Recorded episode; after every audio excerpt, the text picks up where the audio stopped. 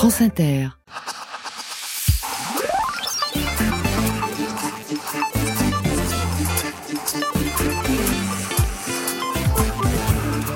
Quel niveau d'esprit faut-il atteindre pour se préparer au rendez-vous de sa vie? Comment gère-t-on la dernière ligne droite d'une préparation olympique, mais à la maison? Quelle force, quelle puissance, quelle légèreté à la fois faut-il pour affronter tout ça Notre invité du jour maîtrise à la perfection ses enjeux et domine ses adversaires et tous ceux qui se risquent à sa hauteur. L'immense judoka Roman Dico est notre invité du jour. Avec elle, on prendra des nouvelles de la préparation de notre judoka à nous, Valentin Winato. Ceinture noire de l'esprit sport, bien sûr. Claude Askolovic s'échauffe, il est sur le tatami. Nous sommes le dimanche 28 janvier au dojo du temple de la haute performance à la française, l'INSEP. Et là, plus qu'ailleurs, on inspire. L'esprit sport. Nathalie Yanetta sur France Inter. Homo Arena Tashkent, mondiaux, finale des plus de 78 kilos, 12 octobre 2022. Première attaque de Roman qui Ouais. avorte. Fidèle à ce qu'on a vu hein, depuis le début de cette journée, offensive puissante. Alors Roman qui se remet en droitière. Attention, Oui fait tomber Allez, Roman, Roman elle est Dico très forte là-dessus. allez. Roman, serre la tête. Et. Roman qui est très très forte là-dessus sur cet enchaînement. enchaîne très, très. Komi, allez Elle y est presque. Et la Allez, main de 10 gauche. secondes, immobilisation. Minimum. Si elle va au bout de Allez. 20 secondes, ce sera une pont, ce sera une médaille d'or pour Roman. Allez. Oui, c'est magnifique. On voit Roman qui se, qui se concentre euh, sur les points clés. Oui Championne du monde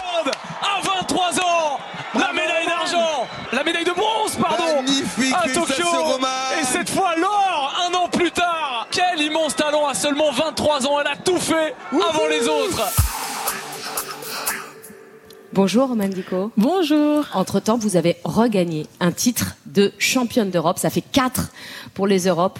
Ça fait un titre de championne du monde. Ça fait deux médailles olympiques, une en individuel, en bronze, et une en or, évidemment. On s'en souvient tous à Tokyo par équipe mixte. Euh, ces moments-là, vous êtes hors de vous-même quand on vous voit sur un tatami. Forcément, on fait un sport de combat, donc euh, je pense qu'on est tous un peu en mode euh, euh, différente, en tout cas sur le tapis. Et, euh, et oui, on est en finale des mondes. Avant d'être- d'entrer sur le tapis, pardon, je suis, euh, je suis en feu, j'ai envie de gagner. Euh, je sais ce qu'il faut que je fasse, donc très très concentrée et, et c'est parti. Vous êtes une jeune femme lumineuse, euh, Romane. On vous voit que vous soyez à l'extérieur ou quand vous êtes dans votre kimono. Vous avez euh, 24 ans.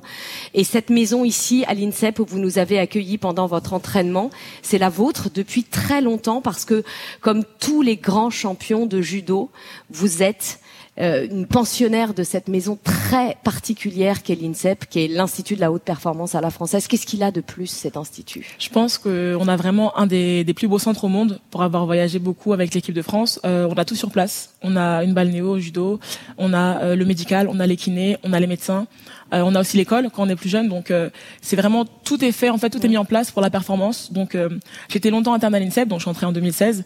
Et c'est vrai que depuis je passe plus de temps à l'INSEP que, que chez moi parce qu'on est on vient le matin, on mange ici le midi, on va à l'école, on revient le soir. Donc euh, c'est vraiment une routine où, euh, où tout est mis en place pour qu'on performe. Le grand paradoxe de votre carrière, c'est que vous avez commencé le judo tard et vous avez gagné tôt. Oui, c'est vrai que souvent le judo, on commence très très tôt. On commence à 6 ou 7 ans. Et pas vous. Non, j'ai commencé à 13 ans. C'est après les Jeux Olympiques d'ailleurs en 2012. Et oui, ça, ça montre bien qu'on peut commencer à n'importe quel âge. Si on aime ce qu'on fait et qu'on se donne à fond, on peut réussir. Et 2012 parce que vous avez vu euh, une judoka à la télé qui s'appelle. Audrey Chemo et, Exactement. Chemo et qui vous a donné envie. Donc vous avez conscience, Romane, que les figures inspirantes peuvent changer la vie de jeunes enfants qui vont vous regarder et qui vous regardent déjà. Est-ce que vous vous avez conscience de ça? Vous en rendez Je pense qu'on se rend pas compte quand on est dans notre truc parce que euh, on va dire on fait pas du judo pour inspirer, mais forcément je sais que des fois quand je vais en compétition, je me rappelle le championnat d'Europe par exemple, une petite qui vient me voir en pleurs, elle me dit Roman, t'as as changé ma vie. Et et je dis merci, mais moi j'ai j'ai juste fait mon sport, j'essaye de voilà de faire briller mon pays. Et forcément on sait qu'on a un impact. Après, euh, je trouve que c'est positif parce qu'on sait que les, les filles, le judo, c'est pas forcément un sport euh, en premier où on a envie d'aller. Et ça montre bien que oui, on peut être une fille, faire du judo et, et inspirer ensuite les petites qui arrivent. Pourquoi pas, les filles? Pourquoi on se dit moins le judo Je pense que c'est parce que c'est un sport de combat, ça fait un peu sport de garçon. Il y a toujours un, peu des a priori et des, des préjugés sur ce sport. Je pense comme par exemple la boxe ou d'autres sports de combat. Mais euh, mais voilà, on montre bien que qu'on peut être une fille, faire du judo, être bien et, euh, et voilà, s'épanouir dedans. Alors vous n'êtes pas que judoka parce que même si aujourd'hui on peut considérer que vous êtes professionnel Oui, quand oui, même, oui. vous vivez de votre sport, mais comme beaucoup d'athlètes de haut niveau français, vous êtes dans ce qu'on appelle le double projet. Exactement. Et vous, votre truc, c'est les maths. Euh, Voilà. Vous êtes euh, inscrite en licence de mathématiques. Je crois que là, vous avez mis un petit peu entre parenthèses. euh, Une petite parenthèse, pas une grosse parenthèse. Ah je vais ouais. encore à la fac. Attention. Ouais, hein. Non, non, j'avais vraiment euh, envie de, de garder ce pied à la fac. Forcément, j'ai beaucoup moins de matière que les autres années parce qu'on est en année olympique et euh, il y a beaucoup de stages, beaucoup de compétitions qui arrivent. C'est vraiment une année int- intensive. Mais euh, j'ai quand même gardé une matière au premier semestre, une matière au second semestre pour garder ce rythme en fait de, de travailler, d'aller à l'école et pour pas trop trop couper euh, pour l'année prochaine. Ça compte le fait d'être mathématicienne quand on est judoka? Il y a des corrélations. euh, On me pose souvent la question et, et- et j'aime dire que euh, au judo, on, on cherche une solution pour faire tomber l'adversaire sur le dos. Et en, en maths, c'est un peu pareil. On, on, a- on- veut trouver un- une solution à un problème et on doit trouver quoi. Mais moi, c'est plutôt les maths qui m'ont mis sur le dos. Euh, Chacun son truc. Chacun son truc. Vous avez un tempérament aussi, euh, Roman Dico. Euh, on l'a dit, vous êtes lumineuse, vous êtes solaire, mais vous êtes aussi volcanique. Est-ce que ce sport, c'était évidemment celui qui convenait à votre personnalité je dirais que c'est un peu le judo qui a fait que je me suis épanouie dans ma personnalité parce que quand j'étais plus jeune, j'étais beaucoup plus introvertie, beaucoup moins à l'aise avec les personnes. Ouais, C'est dit- vrai Ouais, j'étais pas très toujours aussi souriante, mais j'étais pas la Romane qu'on connaît aujourd'hui en tout cas. Et je sais que mes proches m'ont vraiment dit que voilà, grâce à, à ce sport, Romane, tu t'es épanouie en fait, et pas éclos, on va dire. Ouais. Et oui, je sais que le judo m'a vraiment beaucoup beaucoup aidé dans ça. Je vous présente Claude Askolovic. Mais c'est-à-dire, j'essaie de vous imaginer euh, à 13 ans. Vous êtes un, un, un, un petit truc à 13 non, ans? un vous êtes grand truc déjà, déjà non, à 13 ans déjà, oui. et, et, et- mais timide. Donc, c'est quoi votre- le premier jour Donc, ok, vous décidez que vous allez faire du judo. Mhm. Vous allez toute seule avec un sas de sport. Vous faites toc toc et un dojo. Ça se passe comment Bah, en- dans ma ville en fait, donc dans ma ville, on a regardé ce qu'il y avait du judo. euh, Donc Clamart. Non, mais euh. Villeneuve-le-Roi. Je suis née à Clamart, mais euh, j'ai grandi à Villeneuve-le-Roi. Donc on va fille du 9-4. Ouais, 9-4. Ici, on RTZ. est dans le 9-4, tu vois Vincennes, c'est le 9-4. Carrément, exactement. Donc ouais, je vais au club de ma ville à Villeneuve-le-Roi et euh, donc je toc toc. Voilà, je vais faire du judo. J'étais là. Du coup, un grand truc déjà à 13 ans, mais euh, un peu déjà athlétique parce que je nageais. Hein, Du coup, euh, j'étais déjà assez carré, assez athlétique pour mon âge. Et euh, en fait, j'avais la chance que l'entraîneur de sur place, il s'appelait Karim Dali. En fait, il était sparring partner de David Douillet quand David était euh, combattant. Donc, euh, il m'a vu, il m'a dit, toi, tu vas faire du haut niveau. J'ai dit, ok. Euh, Il l'a dit tout de suite. ah, directement. Il l'a vu en, en- en quelques minutes. Il s'est dit, mais elle, il faut lui faire faire des compètes. Et il a appelé vos parents et il a dit, on y va là. C'était ouf parce que moi j'étais ceinture blanche, j'étais nulle, hein. enfin j'avais pas de technique, mais je pense que avec mon physique en fait il a vu un potentiel et il m'a dit prochain cours tu viens avec tes parents euh, et euh, il faut que je les rencontre. Prochain cours bah papa écoute euh, le coach veut te voir, je sais pas pourquoi. Bah votre fille si elle veut je l'accompagne et euh, on va la faire faire du haut niveau quoi donc. Et vos parents, ils ont dit. ils ont dit Roman est-ce que t'es ok? J'ai dit bah let's go et c'est parti.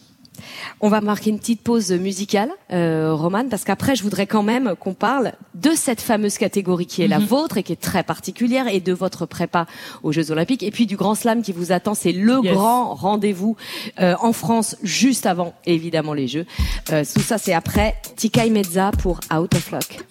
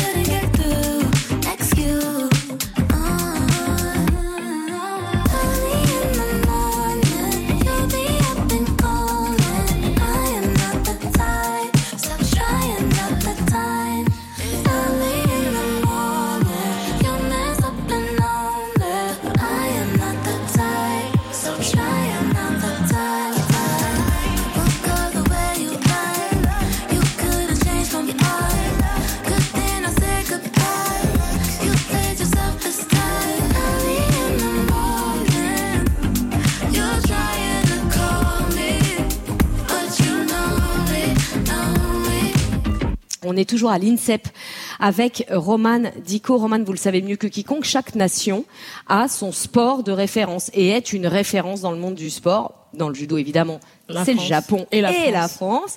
et en athlé pour le fond et le demi-fond, c'est le Kenya. Comment ce pays d'Afrique de l'Est est devenu une terre de champions? Comment des jeunes adolescents deviennent les rois du fond mais en Europe, bah Emma Sarango s'est rendue à Iten, c'est une petite ville perchée à 2400 mètres à l'ouest du Kenya, qui est devenue une fabrique à champions. Alors que les premiers rayons de soleil éclairent la piste en tartan, Agnès Gebet-Ngetich, à peine sortie du lit, enchaîne les tours avec son groupe. C'est la reprise pour la jeune Kenyane qui vient d'être révélée au monde entier en explosant le record du monde du 10 km en 28 minutes et 46 secondes. Je suis si heureuse et si surprise aussi. Je ne pensais pas que cela m'arriverait si tôt. Et à 22 ans, Agnès voit déjà plus grand. Mon rêve, c'est devenir une grande championne dès cet été au JO. J'aimerais avoir une médaille. Sur le bord de la piste, son entraîneur Julien Di Maria, lui-même ancien athlète, la couvre d'un regard à la fois exigeant et bienveillant. Une athlète comme ça, c'est 8 ans de boulot, euh, c'est euh, une cinquantaine euh, d'autres jeunes filles qui n'ont pas réussi à côté. Car bien sûr, ici, c'est connu, l'altitude et le climat sont idéaux pour la course de fond, mais cela ne fait pas tout. Julien Di Maria s'en est vite aperçu quand il est arrivé ici il y a 12 ans. Il est désormais l'agent d'une soixantaine d'athlètes kenyans, des talents qu'il est allé dénicher dans tout le pays. Sur les compétitions locales, on a un réseau de coachs qui détectent les talents et au bout d'un certain nombre de jours ou de semaines, je vais savoir si euh, on va pouvoir développer cet athlète dans un sens ou dans un autre. Après la phase de détection, commence l'entraînement intense, 130 à 150 km par semaine par exemple pour Agnès. En fait, on a trois séances de grosse qualité par semaine. On va les quatre autres jours, on court, mais euh, plus tranquille. C'est très demandant. ouais. La professionnalisation est très rapide, les athlètes reçoivent chaussures, survêtements, dernier cri, mais aussi un staff digne des Européens. On a des coachs, des assistants coachs. Ils vont avoir euh, un masseur ou un physiothérapeute qui va s'occuper d'eux, les voir euh, deux, trois fois par semaine. Des choses qu'ils n'avaient pas. Le tout financé par un pourcentage sur les gains des athlètes, mais surtout par l'importante dotation de l'une des plus grandes marques de sport mondial. Grâce à cela, Julien Di Maria peut loger et nourrir gratuitement dans son camp ses huit meilleurs athlètes et soutenir les autres. Pour certains athlètes qui peuvent pas payer leur loyer ou qui sont un peu à la limite, si vous voulez, euh, on met la main à la pâte et on, on va leur donner euh, ben, ce qu'on appelle des avances pour qu'ils aient une stabilité. Mais dans un pays qui a échappé de peu à l'exclusion des compétitions d'athlétisme, tant les scandales liés au dopage sont nombreux, comment ne pas douter de ses performances? Je fais attention, euh, il m'est arrivé de, de rembarrer énormément d'athlètes parce que euh, j'y croyais pas. Certains de mes collègues ne font pas ça du tout, ce qui est un problème. Moi, ce que je remarque, c'est que quand même, quand on a des sauteurs à la perche qui font des records du monde par record du monde, ils sont pas africains, il n'y a aucun commentaire. Quand c'est des Africains qui battent des records du monde, on a énormément de commentaires. Après avoir rapporté une médaille en bronze de Tokyo, Julien Di Maria espère pour son groupe trois médailles, dont une en or à Paris. France Inter. L'esprit sport. Nathalie Yanetta. Et Claude Askolovitch, nous sommes à l'INSEP avec Roman Dico, la quadruple championne d'Europe de judo, championne du monde et championne olympique par équipe. Euh, vous avez entendu ce reportage, le Kenya, c'est euh, une terre de, de préparation. Vous, vous allez vous préparer pour les Jeux quasiment exclusivement ici en France? Oui, oui, c'est vrai qu'on a plusieurs stages prévus euh, dans, sur tout le territoire en fait euh, d'ici les Jeux Olympiques, avec quand même un stage au Japon qui reste euh, le berceau de notre sport. Ouais. Vous avez fait une compète, euh, c'était l'automne dernier en France, c'était à Montpellier où vous avez donc décroché cette quatrième médaille de championne d'Europe et l'ambiance c'était de la folie. C'était ouf. C'était vraiment ouf et, euh, et on a bien vu que le public français en fait avait hâte des Jeux Olympiques et je pense que à moins d'un an des Jeux Olympiques, un championnat forcément c'est c'est impactant et ça fait plaisir et gagner devant le public français forcément il y avait euh, il y avait mes proches, il y avait euh, tout le monde qui était là pour nous supporter et ça ça donne des frissons et on a hâte d'être euh, d'être euh, en août prochain. Dimanche, c'est le Grand Slam, c'est à Paris, c'est une référence hein, sur le, le circuit mondial euh, du judo. C'est pareil qu'un championnat du, du monde ou qu'un championnat d'Europe, une telle compétition, euh, et qui plus est six mois avant les Jeux à la maison? Disons que même si c'est à Paris, ça reste entre guillemets, grand guillemets qu'un grand slam, donc pas forcément comparé avec un, un championnat d'Europe ou un championnat du monde, mais par rapport à l'ambiance, par rapport à, on sait comment est l'accord Arena, c'est une très très belle salle. Tout le monde aime combattre ici, les Français, les étrangers. Donc oui, il y a une ambiance un peu spéciale et forcément à six mois des Jeux Olympiques, euh, on sait que le public sera là, on fire. et, et oui, il y a un peu plus de pas de pression, mais voilà, on sait qu'on veut on veut marquer les esprits, pardon, six mois avant les Jeux Olympiques à la maison forcément. Vous faites partie de ceux qui est assuré euh, de participer euh, aux Jeux. La Fédération française de judo a décidé d'être l'une des premières à distribuer les premiers tickets. Euh, Enfin, il n'y avait pas de doute en même temps, euh, Roman, mais quand même, c'est du coup euh, une préparation totalement libérée, tout chousse jusqu'au mois de juillet, quoi. Forcément on est, on est plus libéré quand le nom est officiellement écrit noir sur blanc. Après, je dirais pas qu'il y avait pas de doute parce qu'il y avait, j'avais aussi une concurrente, euh, Ouais. Julia Tolofea, qui était aussi là. On était toutes les deux médailles mondiales sur les deux derniers championnats du monde. Enfin, c'est vrai qu'on on était sur tous les podiums ensemble. Euh, donc, euh, donc C'est dur ça, cette concurrence avec en même temps c'est une amie, enfin c'est Oui, une copine. C'est ça. compliqué parce que oui, on s'entend très très bien, on est vraiment amis. Et, euh, mais on savait en fait, on savait que on est dans la même catégorie de poids. Donc euh, aux Jeux Olympiques, malheureusement, il y a qu'une seule place. Euh, C'était elle ou moi. C'est compliqué mentalement, mais on, on signe pour ça. C'est c'est la dureté de notre sport. Ouais. Et, euh, et ça reste très sain. Voilà. euh, après ma sélection, Julia m'a envoyé vraiment bravo pour toi, Roman, félicitations. Et moi aussi, je l'ai envoyé vraiment désolé, Julia. C'est malheureusement c'était comme ça, mais euh, mais oui, forcément un poids en moins sur les épaules parce qu'on sait que là, tout ce qui va se passer sera vraiment en vue de, de gagner les Jeux Olympiques. Alors justement, cette prépa, vous allez nous raconter comment on fait, mais je voudrais qu'on s'attarde deux minutes sur votre catégorie. Vous combattez dans les plus de 78 kilos. Mhm. Et la particularité de cette catégorie chez les femmes, c'est qu'il y a un plancher, mais pas de plafond. C'est-à-dire que vous pouvez peser 80 kilos, par exemple, et combattre avec quelqu'un qui euh, en pèse 120. C'est possible. Dans les faits, quand les personnes font moins que 85 kilos, elles vont en dessous. Elles font Ouais. régime, elles vont en dessous. Je dirais que je pense que la plus légère doit faire 95 kilos, 95-100 kilos. Et oui, la plus lourde, ça va jusqu'à 180 kilos, quoi. Et, et cette différence quand même de poids, elle doit forcément euh, avoir un impact sur l'équité sportive euh, au moment du combat, non? On sait, on est dans cette catégorie-là, on sait, pareil, depuis qu'on est qu'on est dedans, qu'il n'y a pas de limite. Après, euh, je dirais que en fonction de ton poids, de comment tu, tu veux faire ton judo, c'est c'est différent. La préparation physique forcément est différente par rapport à mes amis qui sont euh, plus légers, mais euh, mais aussi, par exemple, moi, je sais que dans la catégorie, je suis parmi les entre guillemets légères. Euh, je vais pas avoir le même judo qu'une fille qui me met 30 ou, ou 40 kilos, quoi, forcément. Chacun a ses atouts en fait, mais on a signé pour ça, on sait. On vient euh, euh, au mythe du judo, c'est on se sert de la force, du poids de l'adversaire, le petit renverse les gros. C'est pas aussi simple que ça, malheureusement, mais, euh, mais oui, oui, mais c'est un peu ça en fait. C'est euh, chacun joue de ses atouts. Moi, je sais que c'est plus euh, la vitesse, la vivacité. Mmh. Euh, dans ma catégorie, je suis assez mobile. Une fille qui fait 150 kilos sera peut-être plus dans ses appuis, mais il y aura peut-être plus de force brute, Mmh. euh, de force brute, pardon.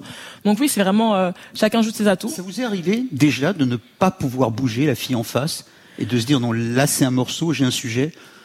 pas pouvoir bouger non parce que je vais essayer de faire bouger mais forcément une fille qui fait 130 kilos ne, je vais pas la bouger pareil qu'une fille qui en fait 70 euh, j'ai pas la même tactique en fait tout simplement Ouais. on a on a plusieurs façons de gagner au judo il y a on peut faire tomber il y a des filles que je sais que j'ai pas réussi à faire tomber mais j'ai plus à jouer tactique avec les pénalités les shido donc c'est vraiment euh, des gabarits à apprendre de manière différente mais euh, on se prépare à ça tous les jours Ouais, ça on se prépare à Mm. ça euh, tous les jours. Vous vous préparez donc en partie euh, ici, euh, on l'a dit euh, à l'INSEP. Est-ce que comme vous êtes donc dans ce- la catégorie, c'est les lourdes Les en lourdes, fait, exactement. et- et Teddy Riner est l'homologue garçon exactement. chez les lourds, et on sait son obsession euh, à Teddy sur le poids. Il pèse ce qu'il mange juste avant des compétitions. Est-ce que vous aussi, dans la préparation, le- cette gestion du poids, c'est quasi au kilo près Oui, parce que je le sens sur le tapis. Euh, c'est vrai qu'on a on, a souvent l'impression que quand on est en lourde, ça va, tu peux manger ce que tu veux. Bah en fait non. Parce, Vous vous dites d'ailleurs, moi je sais quel est mon poids oui, ou j'ai mon poids. Exactement, j'ai le poids dans lequel je me sens bien en compétition. Forcément, on n'est pas tout le temps à ce poids-là parce que voilà, il y a des moments de relâche, des moments plus de fond. Mais euh, typiquement, le tournoi de Paris dans une semaine, je sais que j'ai un poids à faire et je fais en sorte de descendre à ce poids-là pour être bien sur le tapis, pour me sentir à l'aise. Et, euh, et oui, je sais que si j'ai plus un ou deux kilos, je serais pas bien sur le tapis. Mhm. Je, je me sentirais lourde en fait, même si je- ma catégorie chez les lourdes. Mais moi, je me sentirais pas bien à, à ce poids-là. Donc c'est vraiment le poids qui me permet de performer que je cherche. Est-ce que tous les, les lieux de compétition se valent? Euh, Les Jeux Olympiques, ça sera au Grand Palais éphémère. Mhm. Vous n'avez jamais combattu là. C'est on s'en fout parce qu'on est dans sa bulle avec son adversaire quand on se bat ou quand même ça compte l'ambiance, la qualité de la lumière, la qualité exemple, du tapis peut-être. Tokyo, l'antre du, du, du judo euh, mondial, euh, ça a compté. Forcément, je pense que ça compte un peu parce que de découvrir un nouvel, un nouvel lieu pardon, de compétition, c'est toujours euh, une émotion un peu spéciale. Là, je sais que ce sera les Jeux Olympiques, donc je sais que je vais être impacté entre guillemets par le lieu, mais euh, ça se prépare aussi. Hein, je pense comme euh, comme l'ambiance des Jeux Olympiques sera différente que l'ambiance d'un championnat ou d'un Grand Slam. Je pense que c'est tout ça qu'il faut préparer mentalement. Mais euh, j'ai la chance de combattre en dernier, donc euh, je vais pouvoir Vous avant avez la aller- date en tête le y 2 est août, ouais, fait 2 de 24. Tout est, tout est coché. Tout est calé dans mon calendrier, c'est Ouais. calé, c'est bon. Donc vous allez apprivoiser le lieu. Oui, exactement. Je parle de la lumière, ça compte. Tout à l'heure, on parlait de, de Bercy. Pardon, je suis un vieux, je dis Bercy. je trouve que la lumière de Bercy était très intense. Moi, je me bats pas à l'intérieur. Uh-huh. Est-ce qu'il y a ces nuances-là? On, on sent, il y a des compétitions un peu plus sombres que d'autres, mais je pense que quand t'es dans ta compétition, tu, tu fais pas gaffe à ça en fait. T'es dans ton match, euh, et c'est parti quoi. Lumière, pas lumière, son, pas son, on va se battre. La lumière, Claude. Exactement. Claude, qui a décidé de nous parler d'une violence. Une violence, absolument, une violence qui, pour son auteur, fut l'expression même de la justice et qui appartient à sa légende. Sauf qu'à l'époque, c'est déjà une génération, ce fut un scandale qui faillit l'engloutir. L'aviez-vous oublié? Nous avons traversé cette semaine, c'était jeudi dernier, le 29e anniversaire du coup de kung-fu de Eric Cantona, cette extension de lui-même, projetée le 25 janvier 1995 contre un salopio en blouson-cravate, petit voyou, petit facho, supporter de Crystal Palace qui n'y était pour rien, petit salopio qui avait lancé quelque chose comme « Fuck you French bastard !» et Cantona qui, juste avant l'injure, quittait le terrain expulsé, ça arrive, avait détourné son chemin, coup de pied, coup de poing, fierté durable. Des années après, il revendiquerait son geste. J'ai donné ce coup de pied parce que ce genre de personne ne doit pas être présent à un match. C'était comme un rêve de pouvoir frapper ce type. Je l'ai fait pour les fans et ils étaient heureux.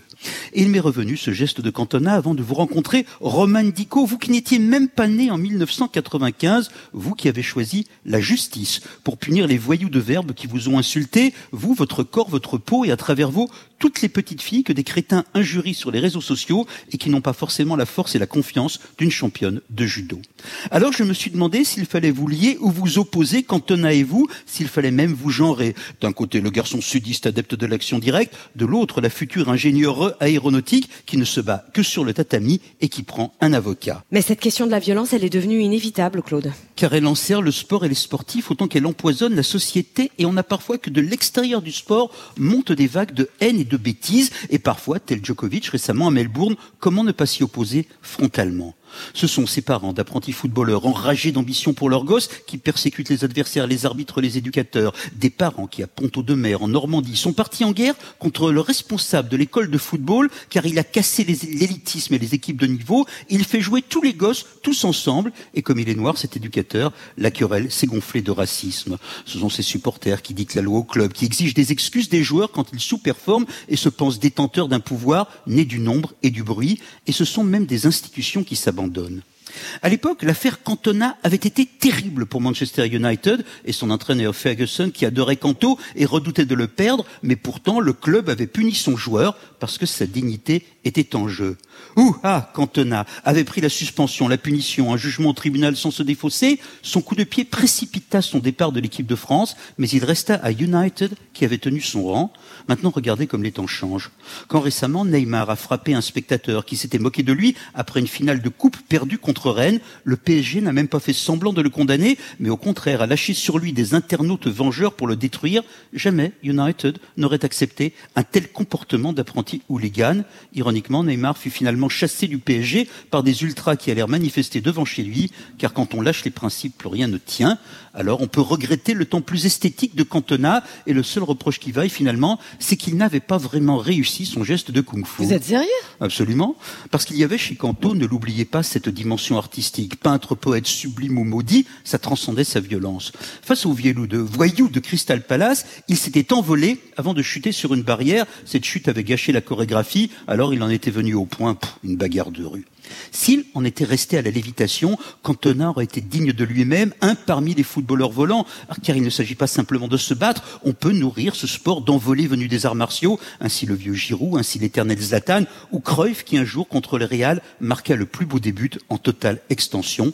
Et c'est ici que je vous retrouve, Roman Dico. Vous qui avez été méchamment moqué, mais aussi admiré pour une vidéo en ligne où vous dansiez, elle en tutu, vous en kimono, avec la ballerine Victoria d'Auberville qui aime casser les codes et mélanger les genres. Vous, Roman, qui avez aussi dansé avec un homme aérien, Mathieu Forget, fils de Guy le grand tennisman, Mathieu qui s'est mimé la lévitation et qui la vit et que d'un coup d'épaule vous projetez au ciel. Alors, comme disait Cocteau qui avait aimé un boxeur, étonnez-nous, madame, étonnez-nous. Roman Dico, ce déferlement que vous vous êtes pris sur les réseaux sociaux auquel a fait référence euh, Claude, euh, il l'a dit, vous avez choisi vous les tribunaux et pas pour vous. Est-ce que là maintenant, vous avez le sentiment qu'on peut protéger des enfants et des athlètes aussi de haut niveau de ces dérapages insupportables? Malheureusement, sur les réseaux sociaux, les gens ils se permettent beaucoup de choses euh, sous couvert d'anonymat, de faux comptes ou de pseudo, et c'est pas les choses qu'on doit accepter. Je pense qu'il faut vraiment le dénoncer. Et c'est en, en faisant appel à la justice, parce que c'est des choses quand même qui sont interdites, qui sont pas normales. Et euh, c'est pas en, en laissant passer ces choses que ça va aider les personnes euh, qui arrivent après, les générations futures. Donc euh, c'est important pour moi de pas de montrer l'exemple, mais euh, de montrer que c'est possible en fait de, de, de condamner ce, ce genre de, de Non propos. seulement c'est possible, mais il faut. Il faut exactement, il faut parce que euh, il y a, il y a plein de personnes qui se font harceler sur les réseaux et malheureusement qui pensent qu'on peut rien faire, que c'est comme ça, malheureusement. Mais non, en fait, c'est pas euh, c'est pas quelque chose qu'il faut accepter, c'est pas quelque chose de normal, donc il faut dénoncer, oui. L'Esprit Sport. Nathalie Anetta sur France Inter. Et Roman Dico, toujours à l'INSEP avec Claude Askolovitch. On a parlé de votre préparation olympique. On a parlé euh, de l'INSEP. Le président de la République est venu d'ailleurs. hein, C'est ce lieu-là qu'il a choisi pour ses vœux olympiques euh, cette semaine. Et il a fait un petit tour au dojo. Vous étiez là lorsqu'il est arrivé? J'étais là, mais je lui ai demandé où était son kimono. qu'il a- il avait oublié. Et la prochaine fois peut-être, mais oui, euh, c'est vrai Non, que mais ça- est-ce que ça compte, ça, quand même? Forcément ça compte. Euh, On, on sait que il a- fait les vœux à l'INSEP, c'est important pour nous en tant que sportifs français. Dans six mois, on a la plus grosse compétition qui arrive, donc euh, de voir que le président est là pour nous, c'est important. Et le fait qu'il choisisse le judo, forcément aussi pour nous, ça nous touche un peu parce Mm. qu'il est venu voir qu'un seul sport et c'était nous. Et ça montre euh, qu'on est important en France, qu'on ramène des médailles et que le président est au courant de ça. Alors, on va raconter un petit peu les coulisses de l'émission euh, à nos auditeurs, mais il y a le directeur général de l'INSEP, Fabien Canu, qui nous a rejoint, qui est venu nous saluer, vous saluer. Roman, aussi, c'est un judoka. Du coup, ça me permet de parler de l'école du judo à la française, euh, parce que réellement, il y a ici, là, quand on est dans, dans, ce, dans ce dojo, on a la chance d'avoir des photos de tous ceux et toutes celles qui, je vous le souhaite aussi, vous ont précédé. Vous êtes sur ce mur, Roman, évidemment. Fabien Canu est sur ce mur aussi. Il y a 35 portraits si nous avons bien compté. Euh, C'est donc qu'il y a un savoir-faire français très particulier. Vous qui êtes de l'intérieur, comment est-ce que vous l'expliquez? Pourquoi plus le judo qu'autre chose? Pourquoi plus le judo? Je ne sais pas. Je pense que c'est un sport déjà qui touche très très jeune les personnes. Donc euh, dès 6 ans, 7 ans, on peut faire du judo. C'est un, c'est un sport que tout le monde peut pratiquer aussi en fonction, peu importe ton genre, peu importe le poids que tu fais, peu importe ta taille, en fait, que tu fasses euh, 40 kilos ou 150, tu peux faire du judo. Et, euh, et c'est important. Et encore une fois, je pense qu'il y a vraiment euh, quelque chose dans, dans tous les territoires. Il y a du judo, il y a un dojo partout, des petits clubs, des grands clubs. On sait comment faire. Est-ce que je pourrais l'expliquer? Je ne sais pas. Mais en tout cas, le, le, Fran- le français aime le judo et c'est important. On va demander au chef. Euh, bonjour, Fabien Canu. C'est sympa d'être passé nous voir et surtout de nous avoir accueillis ici avec l'équipe de l'Esprit Sport. Euh, pourquoi le judo, ça marche comme ça en France, Fabien C'est une belle histoire euh, qui date déjà d'il y a effectivement pas mal d'années. En premier lieu, d'abord par rapport à la qualité de l'enseignement qui se fait dans les clubs. C'est de la base. En fait, euh, dans les années 70, la fédération a fait faire des, a passé des diplômes aux professeurs et fait dans les clubs de judo en France est vraiment de grande qualité. Et puis toute une pyramide qui s'est organisée autour de la fédération qui fait que d'année en année, on a su perpétuer cette excellence, ces expertises euh, des grands champions du passé, des gens que Roger, Jean-Paul Coche, euh, et on en oublie un paquet. Voilà, donc c'est une fédération qui s'est vraiment bien structurée et qui a fait du haut niveau une vraie priorité. Roman Dico, euh, il a faux cette médaille d'or euh, en individuel, puisqu'elle en a déjà une euh, par équipe. Qu'est-ce qu'elle a de plus que les autres? Cette gosse, hein, parce que franchement, a l'âge de ma fille, euh, 24 ans. euh, voilà, quand j'ai vu la date de naissance, elle est née en 99. Qu'est-ce qu'elle a de plus que les autres? Ce qu'elle a de plus, bon, d'abord, elle a des qualités euh, physiques, techniques qui sont indéniables. Ouais. Et puis la différence, euh, c'est dans la tête. Elle a un mental? bien. Elle Ouais. a un mental. C'est une gagnante. Elle est revenue des Jeux de Tokyo. On l'a félicitée pour sa médaille de bronze, mais elle, elle avait la rage, Mm. la rage d'être passée à côté de la médaille d'or. Et elle a qu'une chose en tête, c'est d'être euh, champion olympique. Champion du monde, elle l'a été aussi. Voilà, à un moment donné, on le sait bien, les grands champions, c'est, c'est, c'est des gens intelligents, c'est un gros mental. Et elle a ces qualités-là. Roman, en plus de respirer la joie de vivre, ça aussi, Ah oui. c'est important. Les Jeux sont dans sept mois, c'est long encore, il y a de la pression, et moi je, je suis heureux de voir les sportifs ici à INSEP qui respirent la joie de vivre. C'est comme ça que ça marche. Ouais. Le mental, euh, Roman, c'est un truc que vous travaillez ou Ah, ça se C'est comme travaille. ça? Parce que euh, aux Jeux Olympiques, on sera tous prêts. On, sera- on aura tous notre pic de forme, Mm. physiquement, tactiquement. On aura fait toutes nos vidéos, toutes nos muscus, mais c'est dans la tête que ça va jouer. Et, euh, et si on n'est pas blindé dans le cerveau, euh, ça passera pas quoi. vous avez un préparateur mental qui vous accompagne? Bien sûr, bien sûr, je suis accompagnée. D'ailleurs, j'ai une séance aussi tout à l'heure parce que euh, parce que oui, c'est des des points souvent qu'on néglige, qu'on a beaucoup négligé avant. Heureusement, aujourd'hui, ça fait partie intégrante de, de la préparation euh, euh, d'un athlète.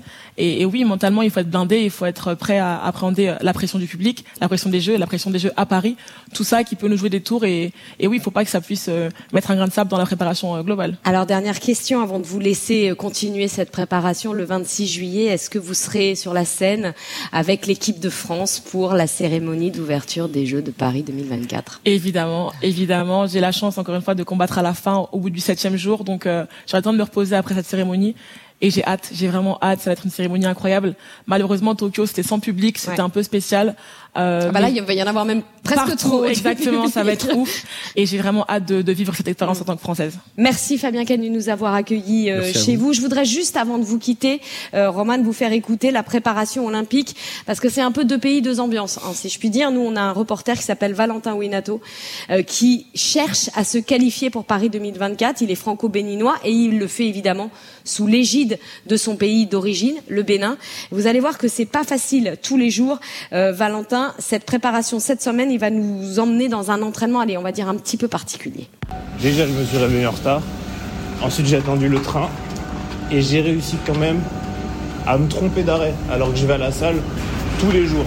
On va retrouver Enzo. C'est mon coach de psychomotricité. On va vous expliquer ce que c'est.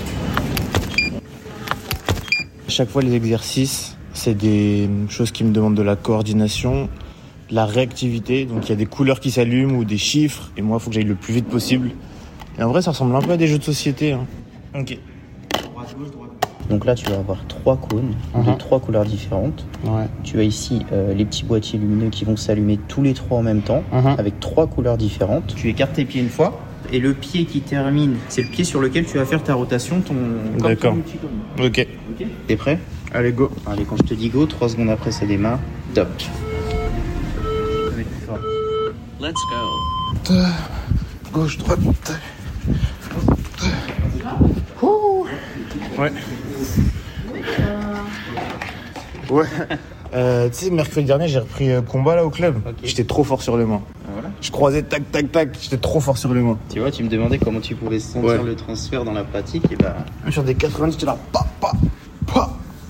champion olympique. Bah, j'étais 2024. refait. Ouais, je te jure. J'étais Allez, ça refait. redémarre. Vas-y. Top. Let's go.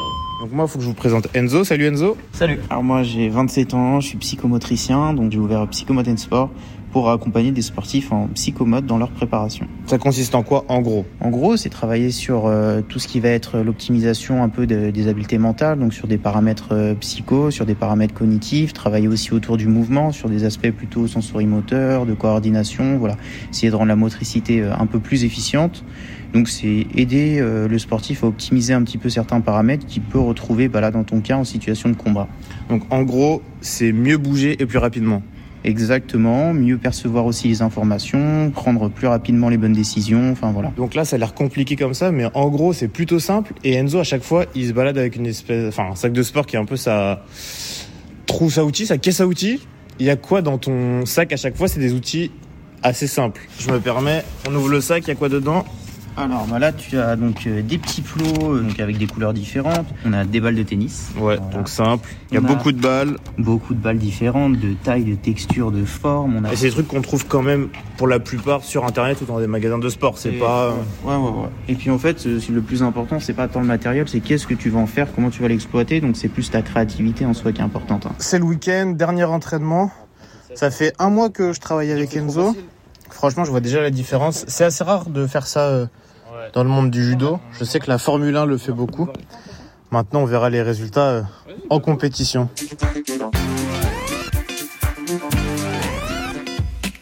Et la compétition, c'est ce week-end pour Valentin. On pense bien à lui. Il combat au Grand Prix du Portugal, la psychomotricité. Ça, évidemment, vous, vous y avez accès à ce genre de, de pratiques et de, de spécialistes. Oui, oui, et je pense que c'est important que chaque athlète en fait choisisse et s'entoure des personnes et des besoins dont il, il a, il a besoin en fait pour euh, Mm. préparer les Jeux Olympiques.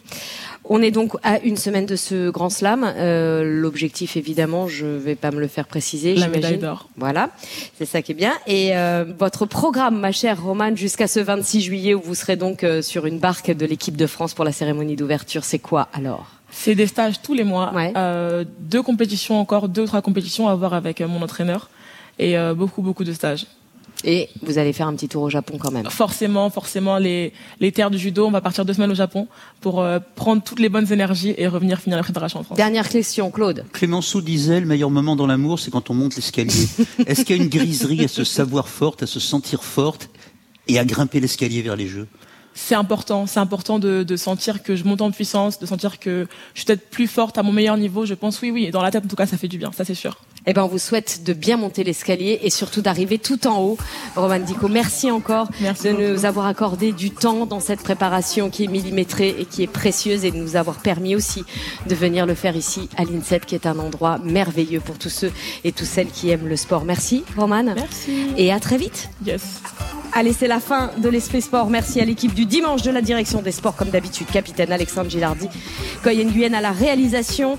À nos côtés, aujourd'hui, à l'INSEP, c'était Alexandre Abergel et Loïs Moreau, qui était à Radio France. La programmation musicale, comme d'habitude, Jean-Baptiste Dibert. Merci Claude. Merci. À la semaine prochaine. Un bonheur.